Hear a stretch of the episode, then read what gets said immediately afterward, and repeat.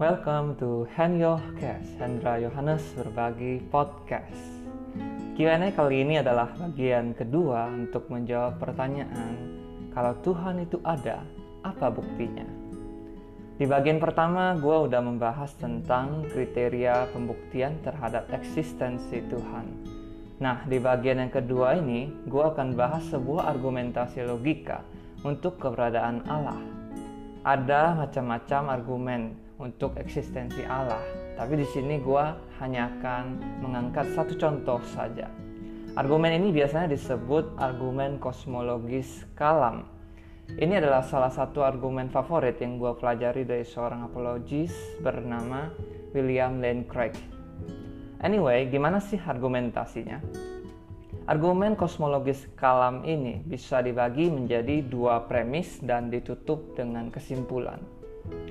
Premis pertama, apa pun yang mulai untuk bereksistensi memiliki penyebab. Premis kedua, alam semesta mulai untuk bereksistensi. Kesimpulan, oleh karena itu, alam semesta memiliki penyebab. Oke, gue ulangi lagi ya Apa pun yang mulai untuk bereksistensi memiliki penyebab. Alam semesta mulai untuk bereksistensi atau memiliki permulaan. Oleh karena itu, alam semesta memiliki penyebab. Kita akan membahas premisnya satu persatu. Premis pertama ini dapat diamati oleh semua orang. Misalkan kita membaca berita viral hari ini. Ditemukan sebuah bungkusan misterius di halaman rumah pejabat KPK. Tentu semua orang bertanya-tanya, siapa tuh yang naruh di sono? Wah, apaan tuh isinya? Uang suap? Atau jangan-jangan ancaman atau teror?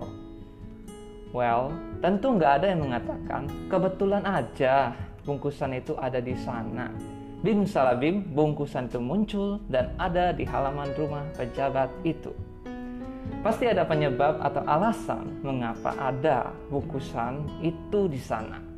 Gak mungkin muncul begitu saja tanpa sebab. Paling enggak, kalaupun bukan bentuk suap ataupun teror, ada yang gak sengaja menaruhnya di sana atau ada orang iseng. Siapa pun itu, tetap saja ada penyebab atau awal mula dari adanya objek misterius itu di sana. So, premis pertama, apa pun yang mulai untuk bereksistensi memiliki penyebab. Premis ini logis dan dapat dibuktikan dalam pengalaman sehari-hari kita. Next, premis kedua adalah alam semesta mulai untuk bereksistensi. Dunia di mana kita hidup di dalamnya ini tentu memiliki awal, atau dengan kata lain, eksistensi alam semesta ini punya starting point atau permulaan di masa lalu. Alam semesta ini tentu memiliki awal mula pada titik permulaan tertentu di masa lampau. Para saintis berusaha mempelajari dan mengidentifikasi permulaan atau asal mula eksistensi alam semesta ini. Salah satu teori asal mula alam semesta yang terkenal adalah The Big Bang Theory. Dan teori ini sebenarnya jelas-jelas mengakui bahwa eksistensi alam semesta memiliki permulaan, bukan kekal adanya.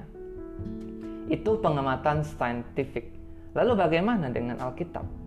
Ibrani pasal 11 ayat yang ketiga berkata, Karena iman kita mengerti bahwa alam semesta telah dijadikan oleh firman Allah, sehingga apa yang kita lihat telah terjadi dari apa yang tidak dapat kita lihat, sehingga apa yang kita lihat telah terjadi dari apa yang tidak dapat kita lihat. Iman Kristen percaya bahwa alam semesta memiliki awal atau permulaan, sebab Tuhan sendiri yang menciptakan alam semesta. Eksistensi alam semesta merupakan hasil karya cipta Allah yang kekal, dan alam semesta ini bergantung kepada pemeliharaan Allah yang Maha Kuasa. Dengan iman, orang Kristen percaya bahwa alam semesta yang bisa kita amati hari ini mulai bereksistensi ketika Allah menciptakan alam semesta. Next. Kesimpulan argumen ini dapat ditarik secara logis dari kedua premis ini. William Lane Craig menjelaskan bahwa Alam semesta mulai bereksistensi karena ada sesuatu yang lebih besar dan melampaui alam semesta itu sendiri. Sesuatu yang lebih besar atau beyond the universe ini bukanlah alam semesta itu sendiri. Mengatakan alam semesta tiba-tiba muncul tanpa penyebab sama saja dengan mengatakan bahwa bungkusan misterius itu tiba-tiba muncul begitu saja di halaman rumah pejabat publik itu. Tidak ada penyebab, tidak ada pribadi yang membawa objek misterius ke tempat itu. Demikian pula, ateisme mengatakan bahwa alam semesta ada begitu saja tanpa Tuhan sebagai penyebab dari eksistensi alam semesta. Padahal kita melihat bahwa permulaan eksistensi alam semesta sendiri membutuhkan adanya penyebab yang sudah ada sebelum alam semesta itu sendiri ada. Ateisme menolak pribadi ilahi sebagai penyebab eksistensi alam semesta. Sedangkan kekristenan percaya bahwa alam semesta eksis oleh karena ada Allah sebagai penyebab eksistensi atau penciptanya. Jadi argumen kosmologis kalam ini merupakan argumen yang logis dan valid. Apa pun yang mulai untuk bereksistensi memiliki penyebab alam semesta ini memiliki permulaan atau mulai bereksistensi. Oleh karena itu, alam semesta memiliki penyebab. Penyebab itu pastinya bukanlah alam semesta itu sendiri, karena alam semesta tidak dapat menciptakan dirinya sendiri. Penyebab itu mestilah kekal dan powerful enough untuk menyebabkan eksistensi atau menghasilkan alam semesta ini. Kekristenan meyakini bahwa penyebab eksistensi alam semesta adalah Allah yang beyond the nature. Allah yang kekal, maha kuasa, dan sanggup untuk menciptakan alam semesta yang sedemikian luas ini. Penyebab itu bukanlah sekedar kuasa yang impersonal atau kuasa yang gak jelas, tetapi penyebab itu adalah Allah sang pencipta. Rasul Paulus menyatakan bahwa manusia secara intuitif tahu bahwa Allah itu ada. Tetapi manusia berdosa justru cenderung menyangkali eksistensi Allah dan tidak memberikan penghormatan yang layak kepada Sang Pencipta. Paulus menuliskan demikian, sebab murka Allah nyata dari sorga atas segala kefasikan dan kelaliman manusia yang menindas kebenaran dengan kelaliman karena apa yang dapat mereka ketahui tentang Allah nyata bagi mereka. Sebab Allah telah menyatakannya kepada mereka. Sebab apa yang tidak nampak daripadanya, yaitu kekuatannya yang kekal dan keilahiannya, dapat nampak kepada pikiran dari karyanya sejak dunia diciptakan, sehingga mereka tidak dapat berdalih Sebab sekalipun mereka mengenal Allah, mereka tidak memuliakan Dia sebagai Allah atau mengucap syukur kepadanya. Sebaliknya, pikiran mereka menjadi sia-sia dan hati mereka yang bodoh menjadi gelap. Roma pasal 1 ayat 18 sampai 21. Di ayat yang ke-20, Rasul Paulus menegaskan, sebab apa yang tidak nampak daripadanya, yaitu kekuatannya yang kekal dan keilahiannya, dapat nampak kepada pikiran dari karyanya sejak dunia diciptakan, sehingga mereka tidak dapat berdalih.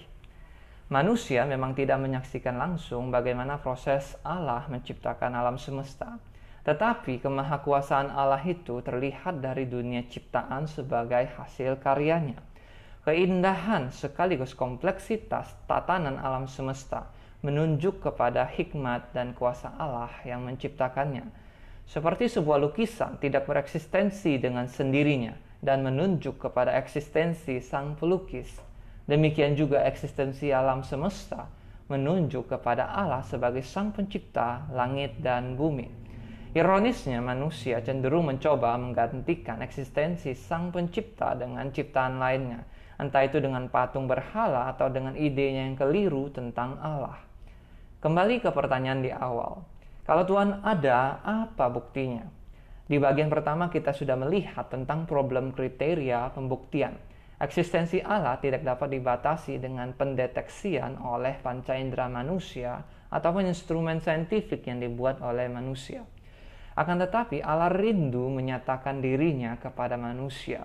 Allah mewahyukan diri dengan berbagai macam cara, baik di dalam alam semesta, pemberitaan para nabi, kesaksian para rasul, dan Alkitab.